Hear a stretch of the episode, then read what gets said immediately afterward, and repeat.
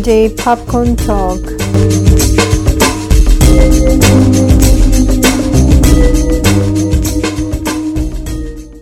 안녕하세요. J.J. 팝콘 토크의 제이미입니다. 오래간만에 인사를 드리는데요. 그동안 많이 기다려주셨죠. 기다려주신 청취자 여러분께 죄송하다고 사과 말씀 드리고, 앞으로는 꾸준히 에피소드를 업데이트하도록 노력해 보겠습니다. 근데 확실히 제니스 씨 없이 혼자 하려니까 조금 부담도 되고 여러 가지 생각이 많아지더라고요. 그래서 그동안에 영화나 TV 시리즈 같은 거 많이 보면서 이것저것 생각을 많이 했었는데, 그래도 역시 지금까지 해왔던 포맷을 위주로 해나가면서 거기에서 이제 약간 변화를 주는 식으로 그렇게 가보도록 하겠습니다. 네, 오늘 에피소드는 지금 제이제이 팝콘 토크를 시작한 지 4주년이 됐어요.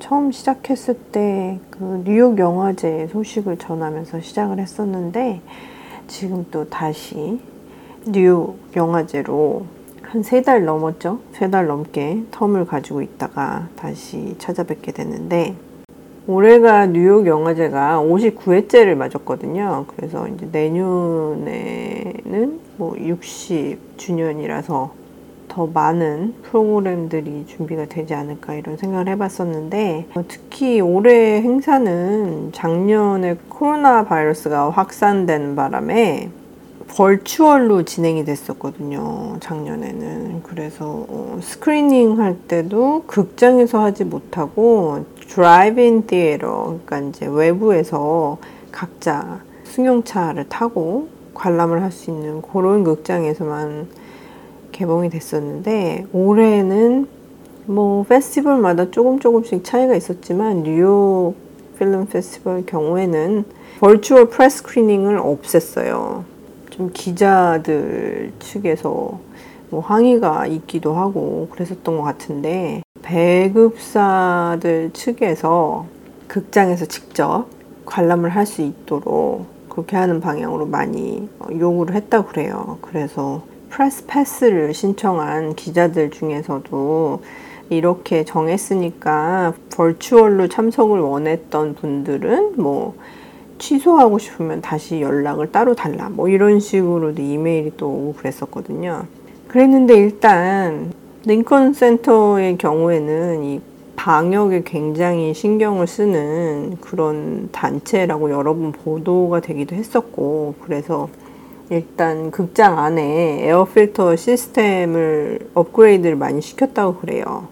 그리고 현재 뉴욕에서는 극장을 입장할 때 링컨 센터 뿐만이 아니고 다른 기존 극장 체인점을 입장할 때도 백신을 맞았다는 그런 증명서를 보여줘야지 되거든요. 뭐 병원에서 백신 맞은 다음에 직접 간호사들이 써주는 그런 카드도 있고, 그거를 또 앱을 통해서 업데이트 시켜서 앱을 들고 다니면서 보여줄 수도 있거든요. 그래서 이제 카드를 보여주거나 앱을 통해서 보여주면은 이제 입장이 가능하도록 그렇게 돼 있는데, 요번 링컨 센터에서도 그런 식으로 입장을 할 수 있게 이렇게 방침을 정해서 기자들이나 아니면은 영화계 관계자들이나 뭐 이런 분들이 이제 프레스 스크리닝에 참석을 할 수 있는데, 그런 분들이 전부 최소한 한 번은 확인을 받아야지 되는 걸로 진행이 됐습니다. 그러면은 한 번 확인을 한 사람은 다음에 입장을 할 때는 어떤 식으로 구별을 하나, 뭐 이렇게 궁금증이 있었는데, 처음에는 팔목 있는 데다가 도장처럼 이렇게 찍어주더라고요. 예전에 뭐 클럽 같은 거 들어갈 때 도장처럼 이렇게 받고 들어가고 그랬던 기억이 나긴 하는데 그런 식으로 이렇게 도장을 찍어주는 거예요, 팔목에. 그래서 아, 이 사람들이 그러면은 매일매일 확인을 하겠다는 건가 막 이런 식으로 생각을 했었는데, 아침 나절에 그렇게 검사를 한 거죠. 그랬더니 이제 자기네들끼리 무슨 의논이 있었는지 오후쯤 되니까 확인을 받았던 사람들한테 금색으로 돼 있는 이제 별 모양의 스티커를 프레스 패스에다가 이렇게 붙여주더라고요. 그래서 다음부터는 이렇게 프레스 패스를 보여주면서 금으로 된 이제 별을 확인을 하면 되는 식으로 그렇게 진행이 됐었습니다. 근데 이게 좀 그렇잖아요.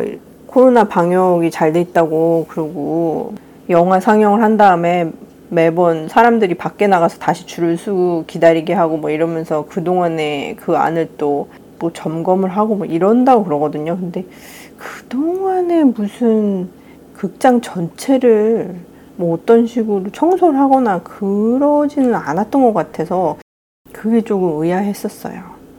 예, 그리고 뭐 에어 시스템을 이제 업그레이드 시켰다 그러고 백신을 맞은 여부를 확인을 했다고 그래도 이 극장 안에서 뭐 마스크는 물론 처음부터 끝까지 다 착용을 해야지 되죠. 거기서는. 그래서 거리두기까지 할 수 있었으면은 참 좋았을 텐데 프레스 스크리닝이 진행된 월터 리드 디에로가 그렇게 큰 극장이 아니었었고 뉴욕 영화제 경우에는 이런 식으로 프레스 패스나 인더스트리 패스를 굉장히 많이 발부를 해요. 그래서 그런지 자리 두기 하고 앉을 만한 그런 공간이 없고 따닥따닥 붙어서 예전처럼 그대로 영화를 봐야지 되는 그런 상태였었거든요.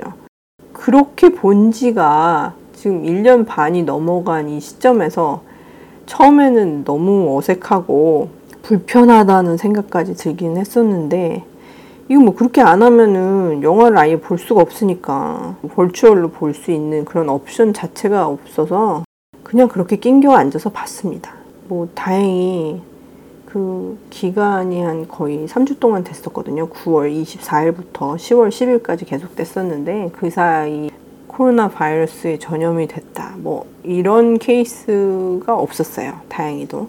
그래서 그런 점은 다행이라고 생각이 드는데 그래도 좀 거리두기가 가능한 링컨 센터의 다른 시에러에서 상영을 했었으면 어땠을까 뭐 이런 생각을 했습니다. 근데 물론 그렇게 큰 극장을 풀로 가동하기 위해서는 또 추가 비용이 들어갈 테니까 근데 지난 1년 반 동안 이런 링컨 센터는 물론이고 다른 공연계 관련 그런 단체들이 수입이 거의 없었잖아요. 그래서 그런 거를 감안을 했을 때 이해는 가지만 아쉬움이 있었다. 이런 느낌이 드네요. 그리고 오래간만에 극장에 가가지고 이렇게 동료 기자들이랑 같이 영화를 다시 보니까 참 새로운 느낌도 있고 코로나 바이러스 사태 때문에 못 만났었던 그런 기간이 안 느껴지는 순간도 있었지만 그거는 거의 찰나죠. 왜냐면은 마스크를 쓰고 봐야지 되니까 잊혀지기는 좀 힘들잖아요. 마스크를 계속 몇 시간 동안 쓰고 있어야 되고 특히 이런 영화제 기간 동안에 프레스 스크리닝에서는 이게 하루에 한 편 보는 날은 그 페스티벌 후반부에 들어섰을 때는 조금 그런 게 있지만 초반부에는 한 하루에 3-4편씩 봐야지 되고 그래요. 그러니까 하루 종일 마스크를 쓰고 그 사람들 사이에 낑겨가지고 그러고서 이제 봐야지 되는 거죠. 그래서 그런 게 그렇게 편하지만은 않았다. 뭐 이런 느낌도 있었습니다. 근데 확실히 작년에 버추얼로 진행되는 바람에 그 집에서 TV로 볼 수밖에 없었거든요. 그래서 제일 아쉬웠던 게 노매드랜드였었는데 요번에는 거의 다 보고 싶은 영화들은 큰 스크린으로 볼 수 있어서 그런 점은 좀 만족스러웠지만 이따가 자세히 말씀을 또 드릴 텐데요. 기대했던 영화가 기대에 못 미치는 그런 경우가 올해는 많아서 그런 게 또 아쉬움으로 남았습니다.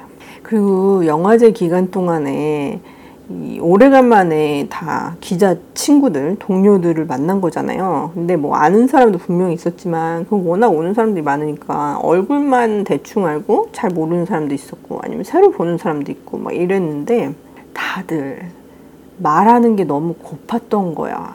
그래서 서로 얘기하느라 정신이 없는 거예요. 뭐 물론 영화에 대해서도 얘기하지만 뭐 별별 얘기를 다 하고 그 지금 뉴욕 영화제를 커버한 지가 십몇 년이 되거든요, 제가. 근데 그 중에서 제일 수다를 많이 떨었던 그런 영화제가 아니었었나 그런 생각이 드네요. 영화 중간중간이나 영화 처음에 시작하기 전에 매번 밖에 나가서 줄을 서서 기다려야지 되거든요. 입장을 하기 위해서는. 이게 프레스 패스가 있다 그래서 자리가 정해져 있는 게 아니고 먼저 온 사람들이 임자지. 자기가 좋아하는 자리에 앉으려면. 그러니까 이제 늘상 줄 서는 게 습관화돼 있었는데 그때 만나는 기자들이랑 굉장히 잡담을 많이 하면서 뭐 영화에 대한 얘기도 나누고 재미있는 얘기도 많이 듣고 그랬었습니다. 그런 점에서는 상당히 즐거운 시간이었었고요. 그리고 얘기를 하면서 느낀 점이 과거에는 이렇게 기자들 중에서 프린트 미디어, 그러니까 잡지사나 신문사 쪽에서 나온 기자들이 많았었는데 이제는 뭐 웹사이트는 물론이고 그리고 개인적으로 유튜브 채널을 운영을 하는 저널리스트들까지 다 포함이 됐어요. 그리고 그런 저도 유튜브에 관심이 많기 때문에 그런 거를 하기 위해서는 뭐 어떤 식의 뭐 장비를 쓰나 뭐 이런 식으로 많이 물어볼 수 있어서 상당히 즐거운 시간이었습니다. 그리고 올해 영화제에는 특히 프레스 컨퍼런스에 참석을 한 감독과 배우들도 있었지만 이 프레스 컨퍼런스에는 참석을 안 하고 일반 상영회에서 질의응답에 참여를 하거나 아니면 줌 같은 걸 통해서 그런 질의응답에 참여한 감독이나 배우들도 있었고요. 그래서 이제 프레스 컨퍼런스에 참여한 감독이나 배우들 그런 작품들을 조금 말씀을 드리자면은 우선 올해 뉴욕 필름 페스티벌에서 유일하게 큰 영화 중에서 프리미어가 된 작품이 The Tragedy of Macbeth라는 영화가 있거든요.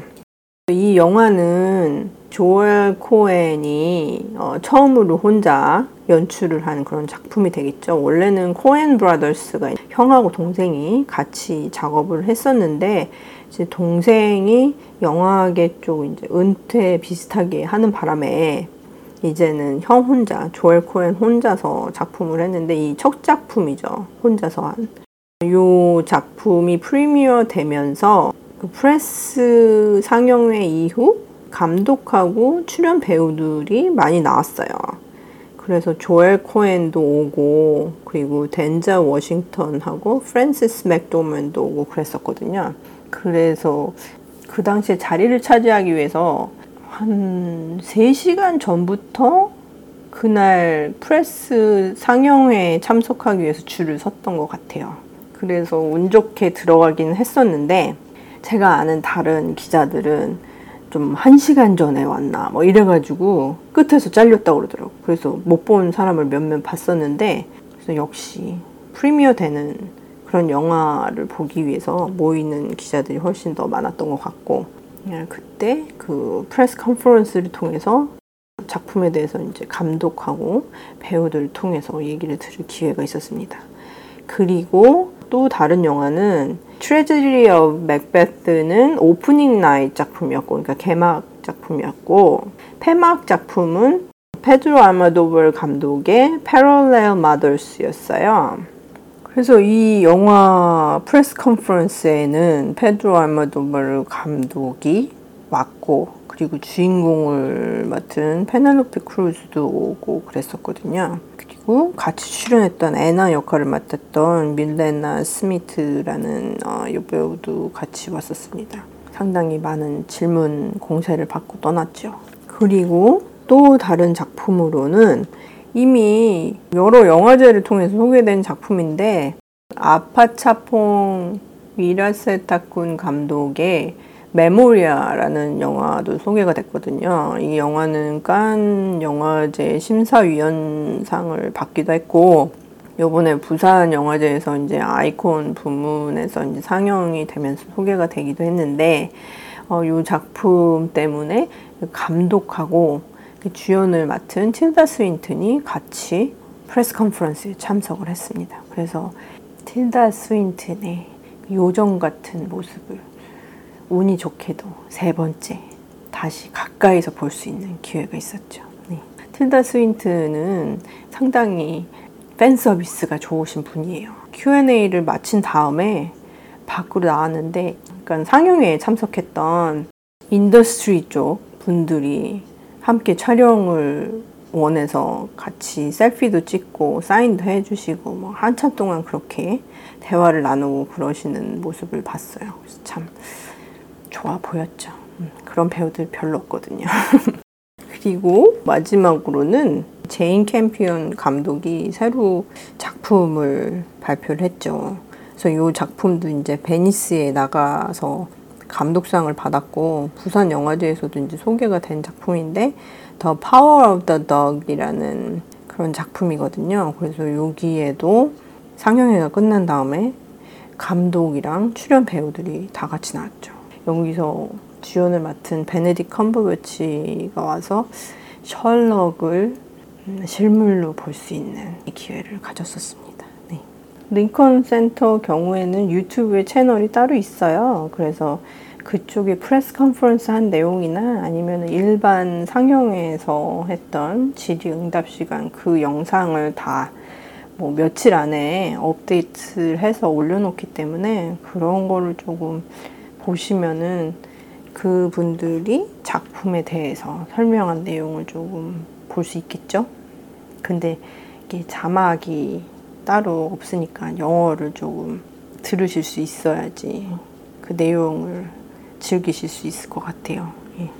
근데 이렇게 영화제를 오래 보면서 점점 뉴욕 영화제가 힘들어지고 있구나 막 이런 생각이 자꾸 드는 거예요. 물론 작년에 힘들지 않았던 영화제는 없었겠죠. 그리고 운영 자체가 안 된 경우도 있고 벌추얼로만 다 진행된 경우도 있고 올해만 해도 벌추얼이나 아니면 직접 관람할 수 있는 걸 이제 병행하면서 그렇게 한 페스티벌도 많고 그런데 뉴욕 영화제 경우는 기존 영화제와는 다르게 이게 경쟁하고 그런 체계가 아니거든요. 그냥 뉴요커들에게 세계적인 영화를 소개시켜주는 그런 창구로 많이 이용이 됐었기 때문에 여기는 본래 좀 스트레스 없이 감독이나 배우들이 좀 참여할 수 있는 그런 분위기였어요. 왜냐면 토론토 바로 다음이었기 때문에 일단 큰일은 치르고 난 후니까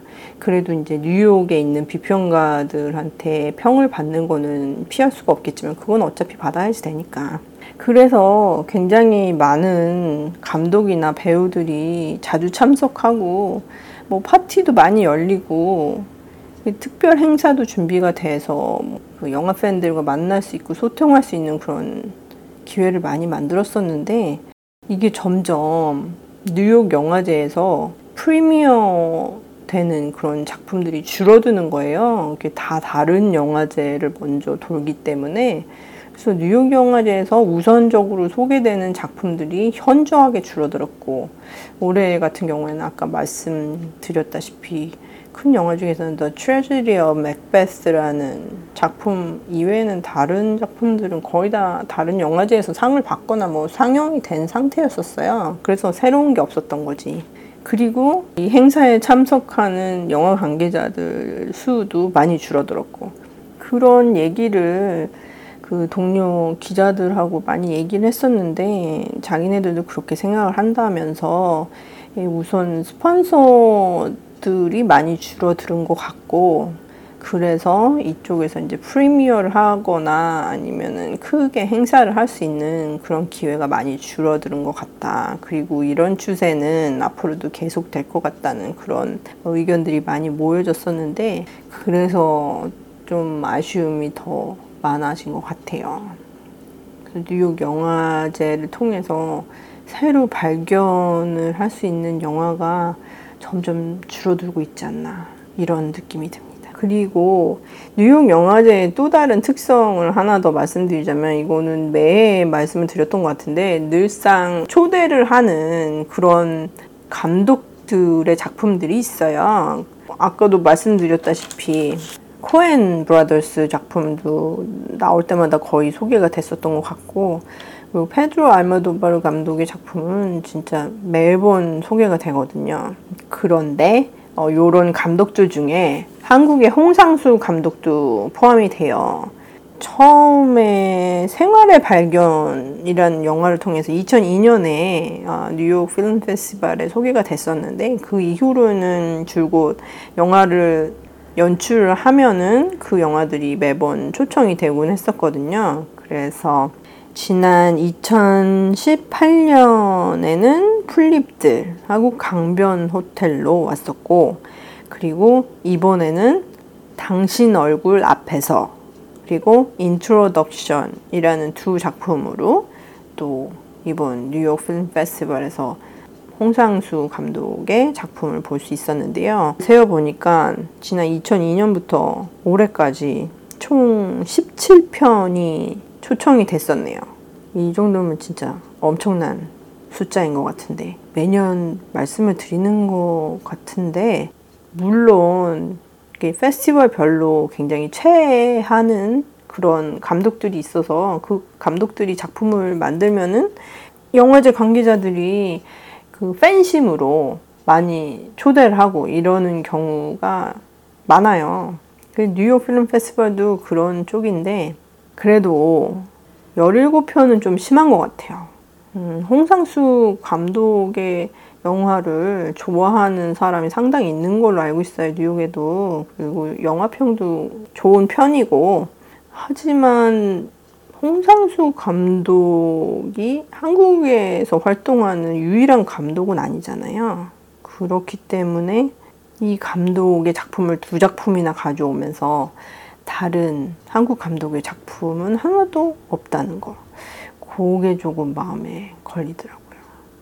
분명히 다른 좋은 작품도 있었을 텐데, 그래서 조금 더 앞으로는 다양한 감독의 작품이 소개될 수 있었으면 하는 그런 느낌이 들어요.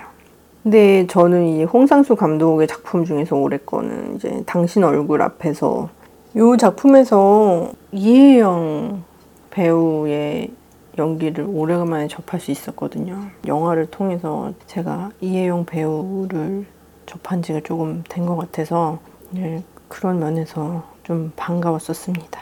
자, 그러면은 본격적으로 제가 영화제에서 소개된 작품을 얘기를 해볼 텐데요. 요번 행사에서는 메인 슬레이트라는 코너하고 스파트라이트라는 코너, 그리고 커런트라는 코너, 그리고 리바이벌스라는 코너가 있었어요. 요런 섹션들을 통해서 여러 편이 공개가 됐었는데, 메인 슬레이트에는 32편이 공개가 됐고, 스파트라이트에는 9편, 그리고 커런트에는 15편, 리바이벌스에는 16편이 소개가 됐어요. 그리고 단편들도 35편이 소개가 됐었는데, 이 단편 중에서는 한국 감독이 만든 작품이 포함이 됐었거든요. 제가 아쉽게도 이 단편을 보질 못했어요. 그러니까 기자 시사회에는 포함이 안 돼 있더라고요, 단편 프로그램들이. 그래서 못 봤었는데,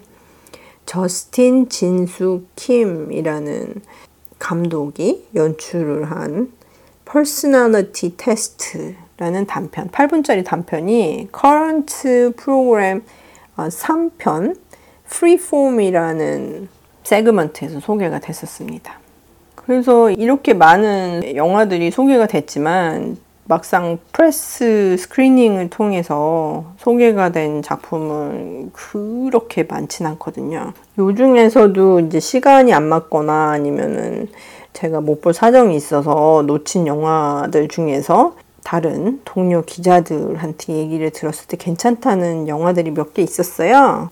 이 중에서는 가스파 노에가 감독을 한 볼텍스, 한국 제목으로는 소용돌이라고 돼 있더라고요. 그리고 페나 페나히 감독의 Hit the Road, 하마구치 류스케 감독의 Drive My Car가 있습니다. 이 Drive My Car 경우에는 칸느에서 각본상을 수상하기도 했죠.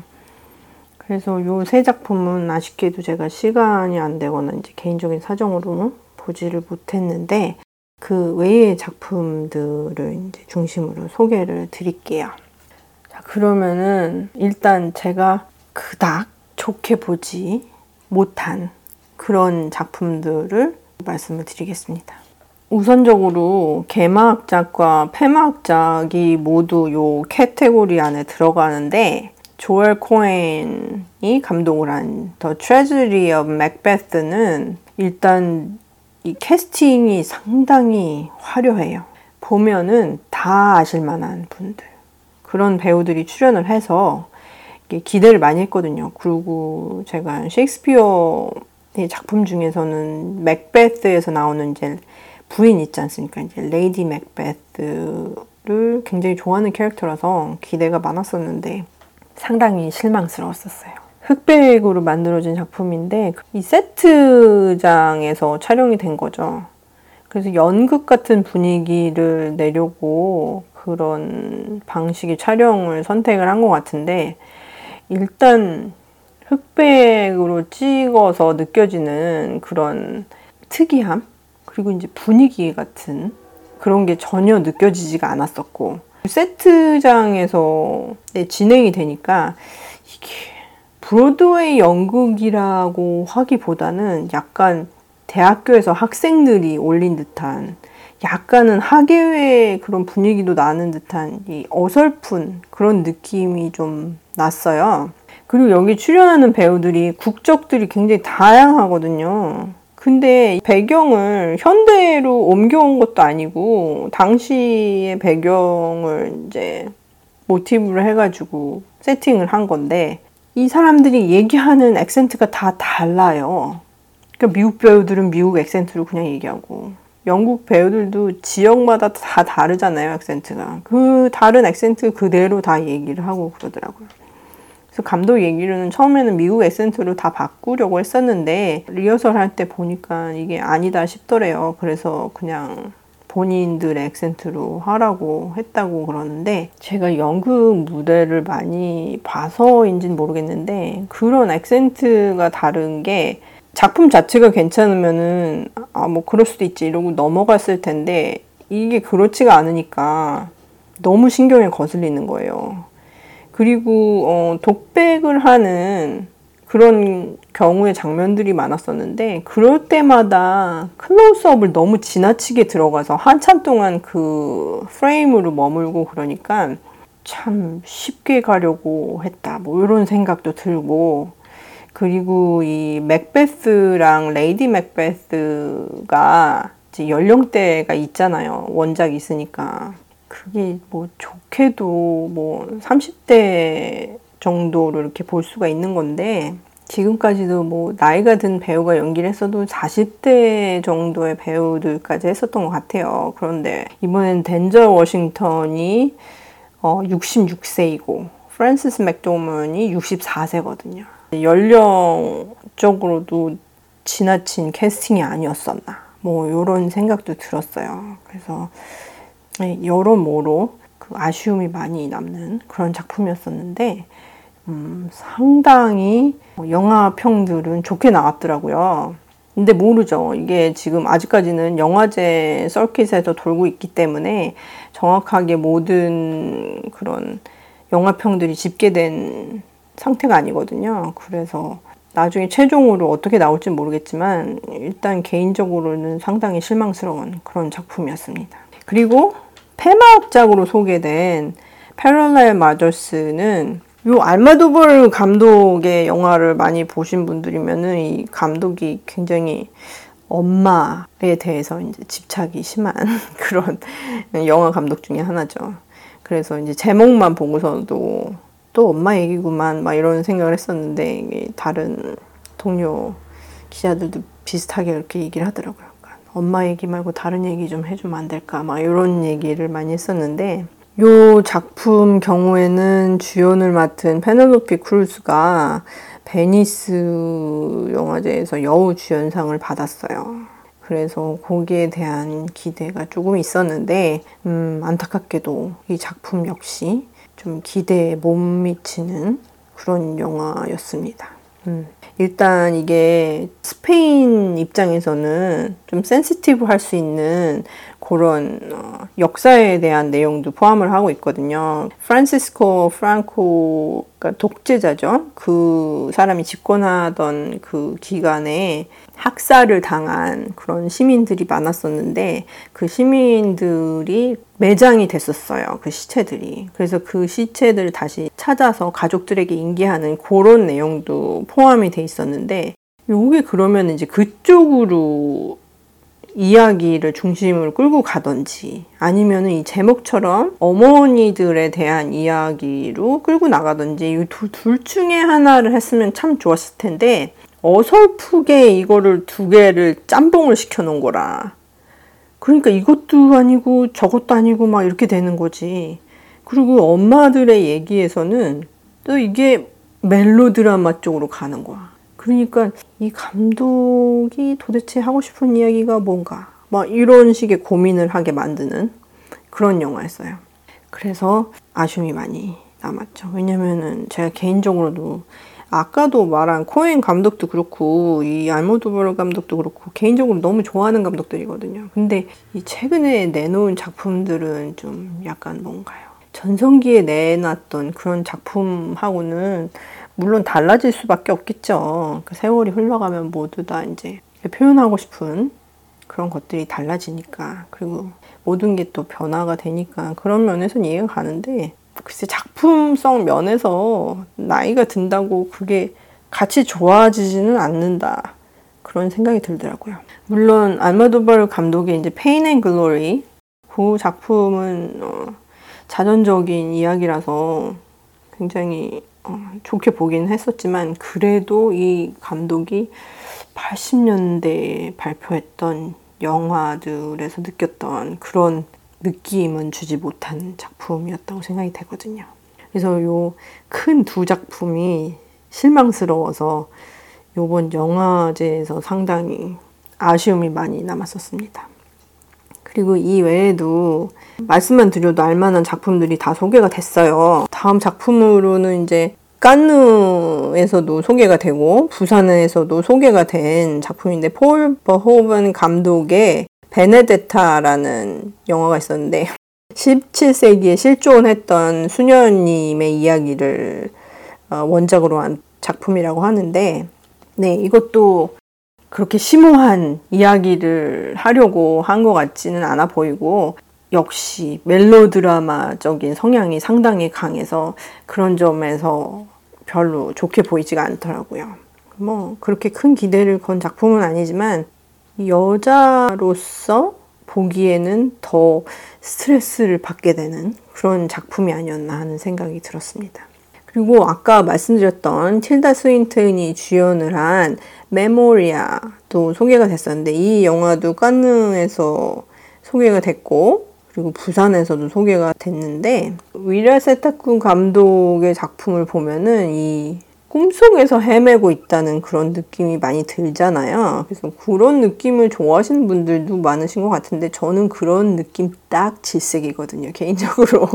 그래서 명확한 거를 많이 좋아하는데 특히 이번 작품은 더 막 꿈속에서 헤매는 듯한 그런 느낌이 커가지고 일단 보기에 너무 힘들었었고 이게 포인트를 못 잡겠는 거지.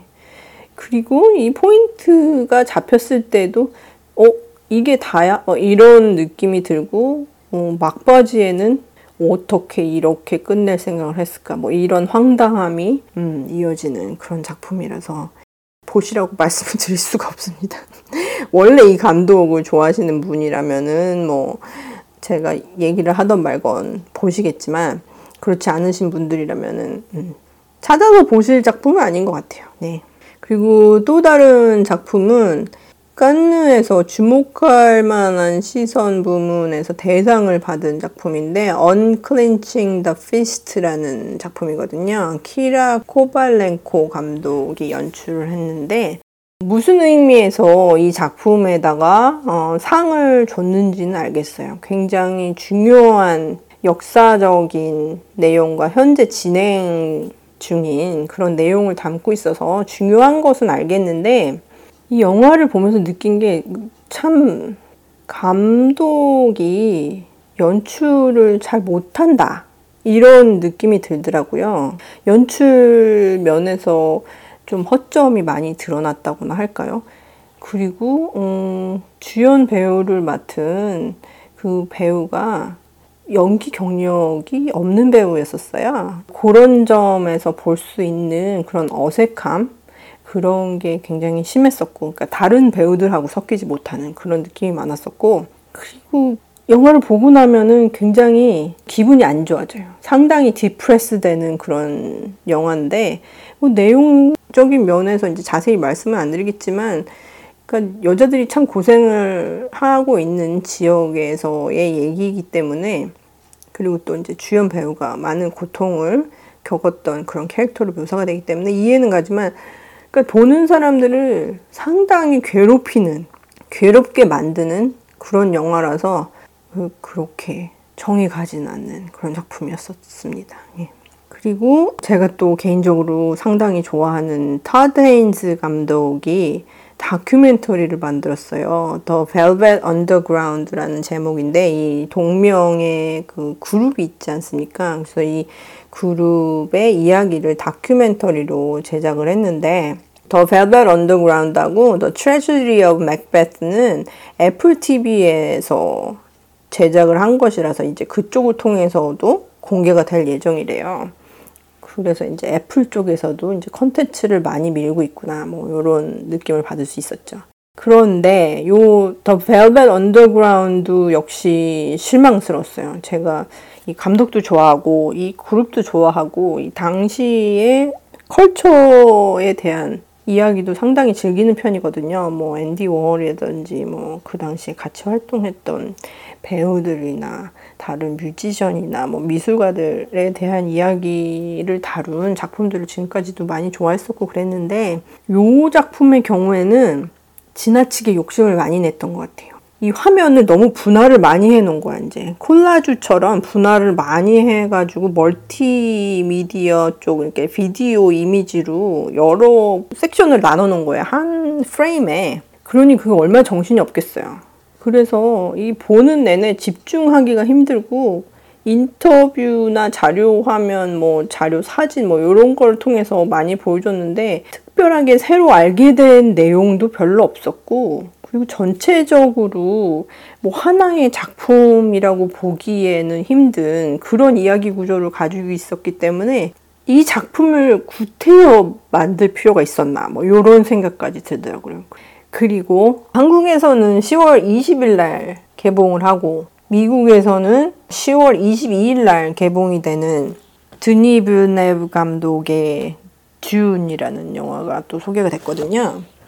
드니 빌네브 감독의 작품은 과거에 블레이드 러너 2049를 다룬 적이 있었어요. 그래서 그때도 굉장히 혹평을 했었던 걸로 기억을 하는데, 이 감독이 공상과학 쪽에 관심이 많은 것 같은데, 저는 글쎄요, 그닥 공상과학 쪽에 영화를 연출을 잘하는 그런 감독 같지는 않아 보이거든요. 지나치게 심오하게 가려는 것 때문에 그런지 몰라도 일단 저하고는 조금 안 맞는 그런 작품들을 많이 만든 감독인데, 듄의 경우에는 1984년에 데이비드 린치 감독이 만든 작품이 있어요.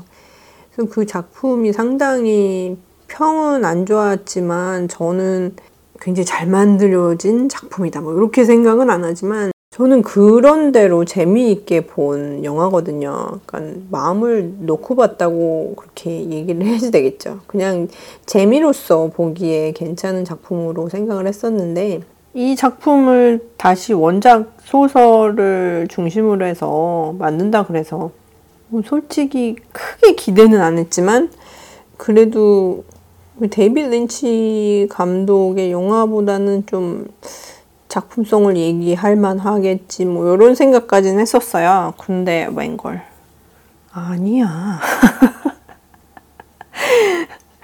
너무 못 만들었어. 이거 어떡해. 이게 155분짜리인데요. 길이가 이게 웬 말입니까? 이 길이도 상당한데 이게 또 그 온전한 한 편의 작품이 아니고 이게 파트 1이에요. 그러니까 파트 2를 또 만들어야지 되는 거지. 동시에 촬영한 것도 아니고 그냥 파트 1을 만든 다음에 이게 그 장사가 잘 되면은 이제 파트 2를 만들 그런 계획이라고 들었는데 내가 보기에는 안 돼. 힘들어. 이거 어떡할 거야. 155분 동안에 이 얘기가 되는 게 별로 없어. 캐릭터도 잘 묘사되지도 않았고 그냥 티모시 샬라메 얼굴만 디립다 보여주는 거야. 티모시 샬라메 얼굴을 보기 위해서 가는 거라면 충분히 넘치게 볼 수 있습니다. 근데 영화적인 면이나 아니면 원작 소설을 좋아하거나 뭐 관심이 있대거나 공상과학에 뭐 이런 분들은 완전 실망. 왜냐하면 다른 캐릭터들은 제대로 묘사된 게 하나도 없거든요. 영화는 긴데 얘기는 덜 된 것 같은 그런 느낌 아시나요? 그 시간을 다 어떻게 썼냐고. 어쩔 거냐고. 그리고 이 영화 광고할 때 이거 듄 파트 1이라고 광고 안 했거든요. 조사 안 하고 가서 보는 사람은 처음에 제목 나올 때 거기에서 파트 1이 나와요. 얼마나 황당할 거냐고요. 155분 동안 보면서 이 끝을 막음지를 못하는 거지. 그러니까 이제 화장실 갔다가 일 못 보고 나온 것 같은 그런 불쾌함이 남는 그런 영화라고 생각을 하시면 됩니다. 그리고 이 영화 홍보할 때 트레일러에 보면은 젠다야가 굉장히 많이 나오거든요. 이 영화에서 젠다야 별로 안 나와요. 다 이렇게 합해도 10분이 안 넘을 것 같아. 155분짜리 영화에서. 근데 그렇게 이 광고에서는 젠다야 얼굴을 그렇게 많이 쓰는 거지. 티모시 샬라메하고 젠다야를 엄청 밀거든요. 트레일러 보면. 그래서 많이 황당했던 영화가 되겠습니다. 그리고 또 다른 작품이 하나 있는데 이 감독도 제니스 씨랑 저랑 굉장히 좋아하는 감독이거든요.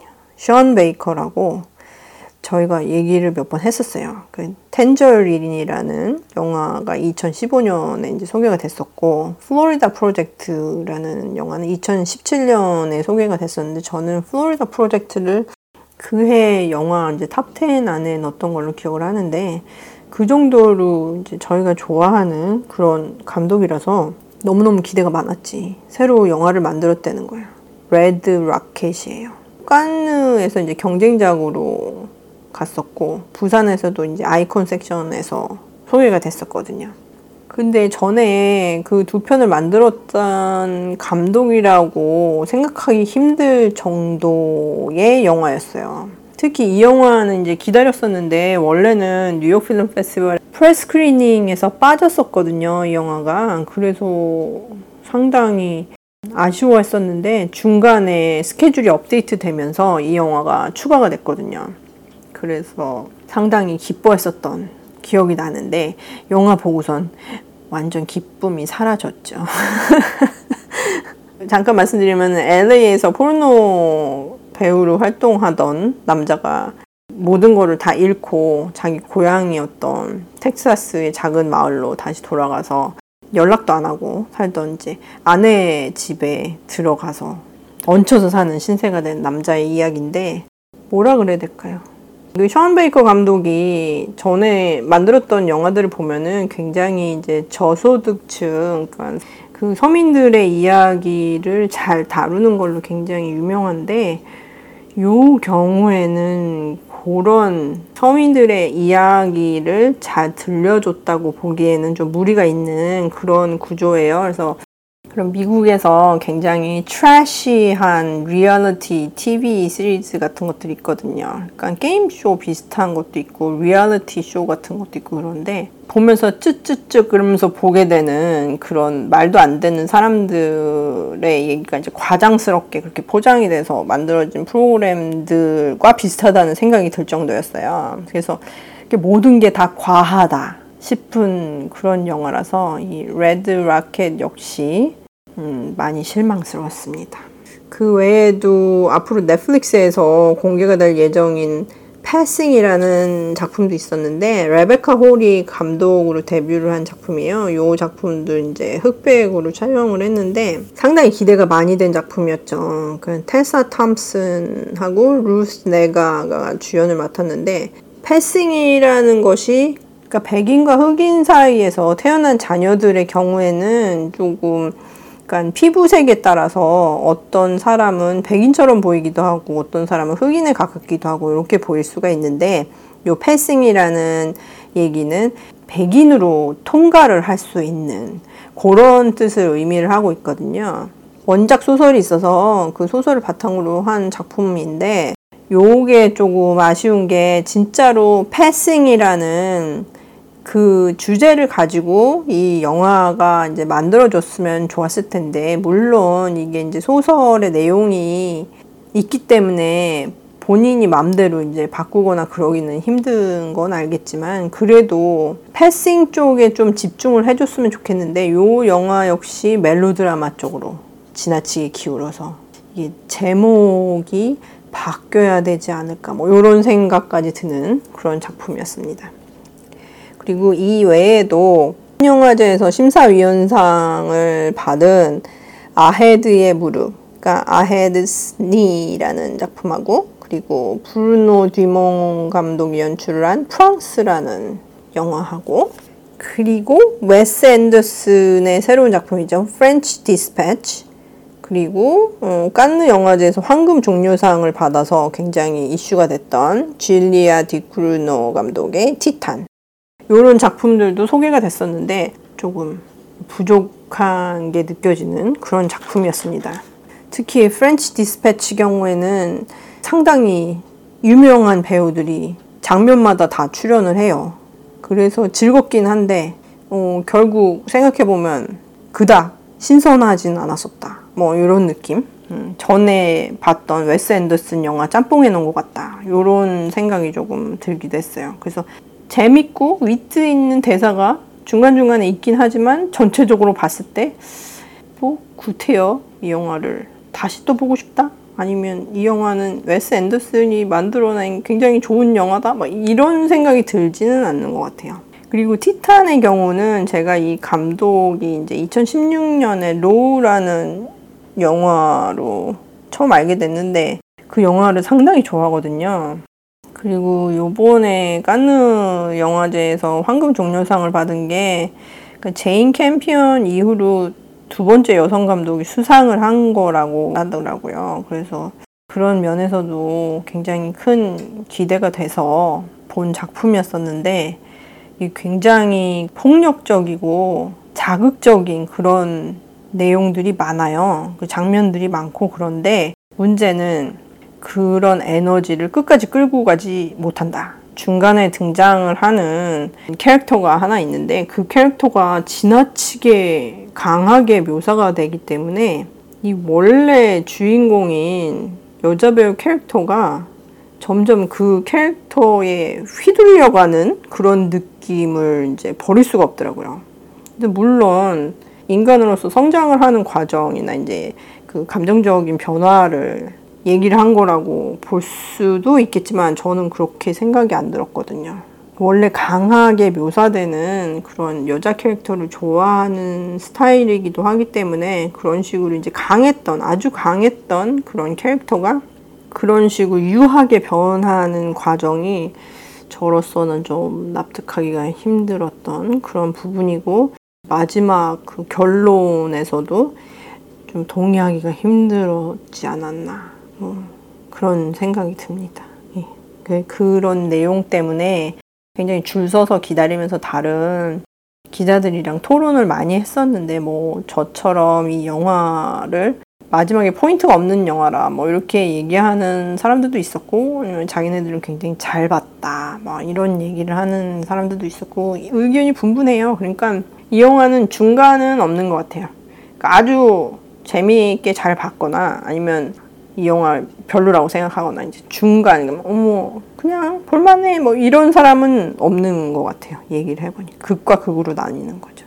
그래서 특히 이제 프렌치 디스패치하고 티타는 아쉬움이 좀 남는 작품이었습니다. 이상으로는 제가 그닥 재미없게 본 작품들을 말씀을 드린 거고요.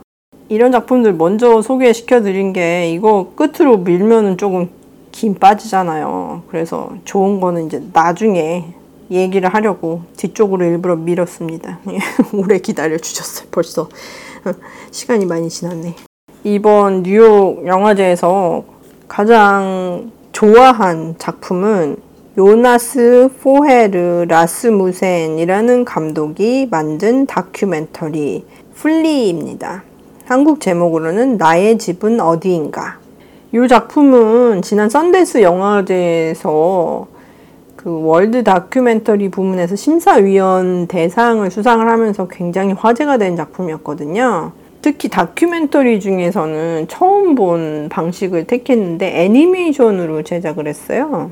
예, 애니메이션이 어떻게 다큐멘터리가 되나 되더라고요. 저도 굉장히 궁금증이 많이 생겼던 작품인데 직접 보니까 애니메이션이라는 포맷을 택하지 않았으면 이 이야기를 들려주기 힘들었을 거라는 생각이 딱 들더라고요. 그래서 애니메이션이라는 초이스를 상당히 잘 선택을 한 경우가 되겠죠. 아프간 난민 출신의 한 남성의 이야기를 들려주는데 이 친구가 이제 덴마크에 정착을 하기까지 무슨 우여곡절이 있었는지에 대해서 얘기를 해주는 그런 작품이 되겠습니다. 그래서 보면서 상당히 이제 감동적이기도 하고 가슴 아프기도 하고 다큐멘터리지만 이제 중간에 보면서 그러니까 영화 같은 극적인 부분들이 너무 많은 거예요. 그래서 진짜 일어나는 일들이 영화보다 더 드라마틱한 경우들이 많구나 하는 거를 다시 한번 느끼게 해주는 그런 작품이 되겠죠. 그래서 기회가 되신다면 이 작품이 부산에서는 이제 와이드 앵글 섹션에서 공개가 된 걸로 알고 있는데 정식으로 소개가 되는 시기가 오면은 이 플리라는 작품, 그러니까 나의 집은 어디인가, 이 작품은 꼭 잊지 말고 찾아보시기 바랍니다. 아마도 이 작품은 제 올해 탑10에 들어가지 않을까 이런 생각이 드네요. 연말에 엄청난 영화들이 많이 쏟아지지 않는 이상 아마도 탑10 안에 들지 않을까 하는 생각이 듭니다. 그리고 아까 그 프레스 컨퍼런스에 참석했던 그런 작품들에 대해서 얘기할 때 잠깐 얘기를 드렸던 영화인데 The Power of the Dog, 이 작품도 역시 부산에서 이제 소개가 됐는데 이 작품이 괜찮더라고. 내용도 재밌었고 촬영도 굉장히 잘 된 것 같고, 근데 아쉬움이 있다면은 그 주연을 맡은 베네딕트 컴버배치가 미국 액센트 소화를 잘 못하는 그런 경우가 아니었나 하는 생각이 들어요. 그러니까 다른 배우들은 엄청 캐스팅도 잘 되고 연기도 잘했는데 베네딕트 컴버배치 경우에는 이제 이게 서부 극에 출연할 만한 그런 배우로는 보이지가 않잖아요. 그 느낌이 딱 맞아. 이 사람은 서부 시대의 캐릭터를 연기를 하기에는 너무 귀족적이려나 안 어울려. 이상하게. 지나치게 액센트에 치중을 해서 연기가 손해를 보는 듯한 그런 느낌이 많이 들었어요. 근데 이제 주연 배우가 그런데 어떻게 이 영화가 괜찮냐? 괜찮을 수 있더라고. 왜냐하면 영상이 너무 좋고 다른 배우들 진짜 연기 잘해. 그리고 각본 작업도 제인 캠피언이 했대요. 이제 원래 소설 작가는 이제 토마스 세베지라는 작가인데 이 사람이 쓴 소설을 각색을 제인 캠피언이 직접 한 거예요. 그러니까 이 머티리얼에 대한 작품에 대한 이해도가 이 사람만큼 있는 사람이 없는 거죠. 그래서 그런 면에서 상당히 이 전체적인 구조가 진짜 잘 잡힌 그런 작품이라고 할 수 있고, 아쉬움이 있다면은 요게 촬영은 뉴질랜드에서 한 걸로 알고 있어요. 근데 배경은 몬태나거든요. 문제가 뭐냐, 제가 아는 친구 중에서, 기자 친구 중에서 그 남편이 텍사스 출신이고 여행을 많이 다니고 그래서 몬태나도 굉장히 익숙한 사람이었어요. 그래서 영화를 본 다음에 그 기자가 그러더라고요. 아, 이거 왜 촬영을 직접 몬태나에서 안 하고 뉴질랜드에서 했는지 그거 안타깝다고 그러더라고요. 왜 저 정도면 뭐 괜찮은 거 아니었냐? 막 이러면서 물어봤더니 확실히 다르다는 거지. 그러니까 비교를 할 수 없는 그런 분위기래요. 전혀 다른 거지. 몬태나에서 살고 있는 사람이 보면 기가 막힐 정도라는 거지. 그러니까 그거 생각하시면 돼요. 본인이 살고 있는 동네의 얘기를 영화로 만들었다 그러는데 엉뚱한 데 가서 찍고선 거기서 찍은 거라고 빡빡 우기는, 영화 봤을 때 그 깝깝함이 있잖아요. 그런 느낌. 그리고 제가 제일 싫어하는 게 뉴욕을 배경으로 했다는 영화인데 어디 토론토 같은 데서 찍으면서 옐로캡, 뉴욕 옐로캡 한두 대 갖다 놓고 거기 뉴욕이라고 빡빡 우기는 그런 영화 볼 때 짜증나는 거. 그런 느낌이라는 생각이 들더라고. 그래서 아, 그런 얘기구나. 그렇게 이해를 했어요. 그래서 진짜 뭐 미국의 지역별 특색을 잘 아는 그런 분들이 봤을 때는 그런 점에서 화가 나는 작품이 아닐까 하는 생각이 들지만 영화 전체적으로는 괜찮은 작품이었다 하는 생각이 듭니다.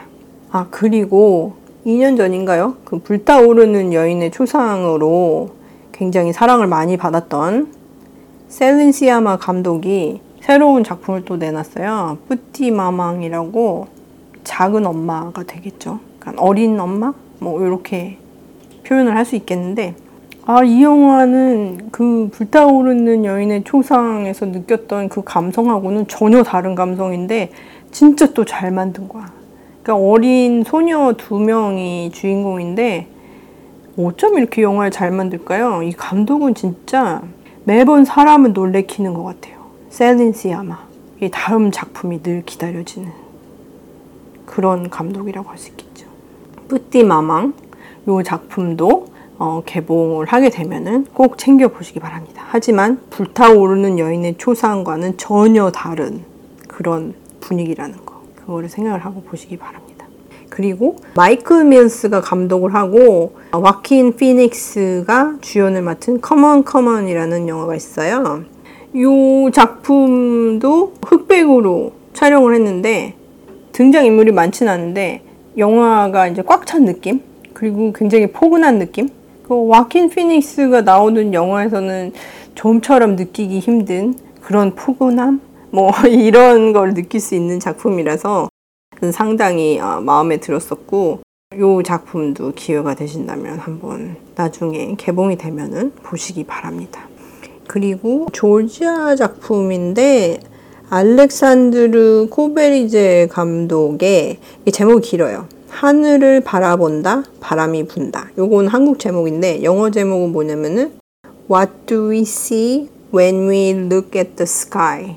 상당히 길죠. 요 작품도 조금 판타스틱한 면이 있는데 일상적인 그런 이미지랑 같이 접목을 시켜서 상당히 재미있게 본 작품입니다. 그리고 여자 주인공이 칸느에서 그 여우주연상을 수상한 작품이 있어요. 한국 제목으로는 사랑할 땐 누구나 최악이 된다. 그리고 또 어떤 데서는 최악의 사람, 뭐 이렇게도 제목을 표기하기도 하는데 영어 제목으로는 The Worst Person in the World. 요아킴 트리에 감독이 연출을 한 작품인데 요 감독은 2011년도에 오슬로 8월 31일 그리고 2015년도에 Louder Than Bombs, 그리고 2017년도에 셀마라는 영화를 감독을 했었거든요. 그래서 이 감독도 제가 개인적으로 되게 좋아하는데 제목이 처음에 끌리는 거랑 The Worst Person in the World라니까 얼마나 최악의 사람을 보여주길래 이러나 이랬는데 내용은 그렇지가 않는 거지. 여우 주연상을 받은 배우 이름이 레나트 라인스베라는 여배우인데 연기를 너무 잘해요. 연출도 잘했지만 진짜 남자 감독이 여자의 얘기를 풀어내는 경우에 이렇게 만족스럽지 못한 경우가 굉장히 많아요. 하지만 이 영화의 경우는 전혀 그렇지가 않았어요. 그 감성을 너무 잘 살리고 누구나 공감하기 쉬운 그런 얘기를 풀어내서 진짜 재미있게 본 영화 중에 하나였습니다. 특히 2017년에 봤던 이제 셀마라는 영화 경우에 여성 캐릭터를 진짜 잘 묘사를 했었거든요. 그래서 인상이 깊었었는데 이 영화도 꼭 챙겨서 보시기 바랍니다. 사랑할 땐 누구나 최악이 된다. The Worst Person in the World. 이 영화 재밌습니다. 그리고 예상을 못했는데 재미있게 봤던 영화가 두 작품이 있는데 하나는 베르히만 아일랜드라는 작품이고 요거는 이제 부산 영화제에서도 소개가 됐어요. 그리고 또 하나는 조안나 허구 감독의 수베니어 파트 2예요. 그러니까 수버니어 파트 1이 또 있었죠. 몇 년 전에 소개가 됐었는데, 저는 이 수버니어 파트 1 경우에는 동의하기 힘든 캐릭터들로 가득 차 있어가지고 그 영화는 평이 좋았는데도 불구하고 저는 개인적으로 너무너무 싫어하는 영화였었거든요. 근데 그래서 이제 30분을 넘기지 못했었어요. 파트 1을 보다가 너무 짜증이 나서 30분 만에 꺼버렸었는데, 이 파트 2를 보여준다니까 파트 1을 보고선 가야지 될 거 아니야. 그래서 억지로 그냥 이 보기 바로 전날 봤는데, 아 진짜 보기 싫은 영화 보니까 너무 오래 걸렸어.